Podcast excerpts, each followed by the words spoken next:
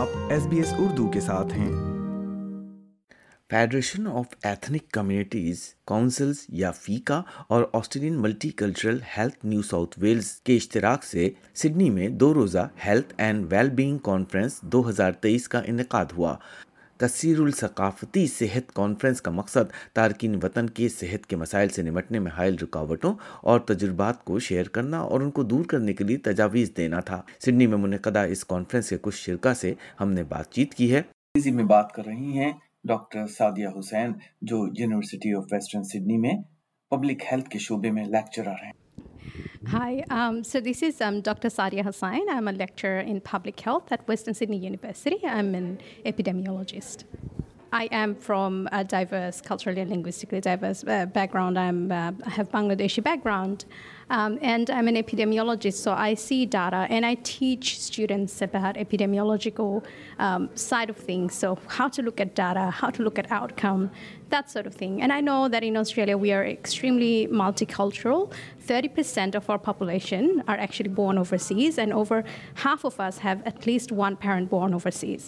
So that's extremely multicultural. However, when uh, I have worked with hospital uh, data for a long time, and when I teach my students, I don't see that multicultural view um, anywhere in, in, in terms of the kind of data, research data that we have available for teaching as well as um, to do research. So, um, and I was actually out of Sydney for um, about eight years. I was in uh, Adelaide, I was in Wollongong, and um, and it was the same across all cities. So I just wanted to come to this multicultural conference and just see what's out there in research and what, who are the people I can partner with and what kind of um, um, uh, work can we do to to to progress this work. Yeah. And what are the bigger issue of uh, the C A L D community in Australia, which you feel, especially the recent uh, arrival, what type of uh, issues require to be addressed? That is a big question, I, I guess. Um, C A L D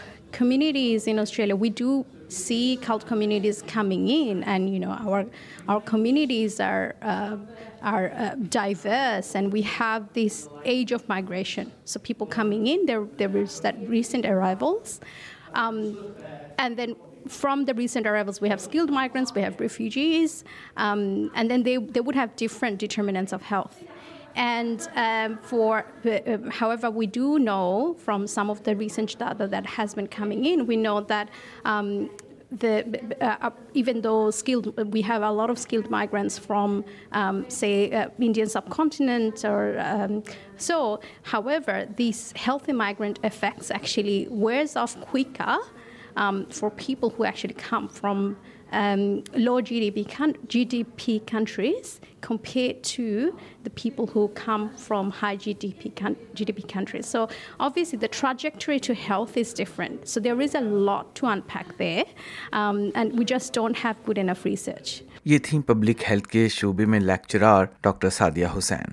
Australia میں تارکین وطن کی فلاح و بہبود کی umbrella organization federation of ethnic communities councils یا FECCA نے نیو ساؤتھ ویلز ہیلتھ کی شراکت سے سڈنی میں پہلی health and well being conference منعقد کی، جس کا مقصد مائیگرنٹ کمیونٹیز کی صحت کے مسائل سے نمٹنے کے بہترین طریقوں کا جائزہ لینا تھا۔ اس کانفرنس کے کچھ شرکا سے ایس بی ایس اردو کی بات چیت آپ نے سنی۔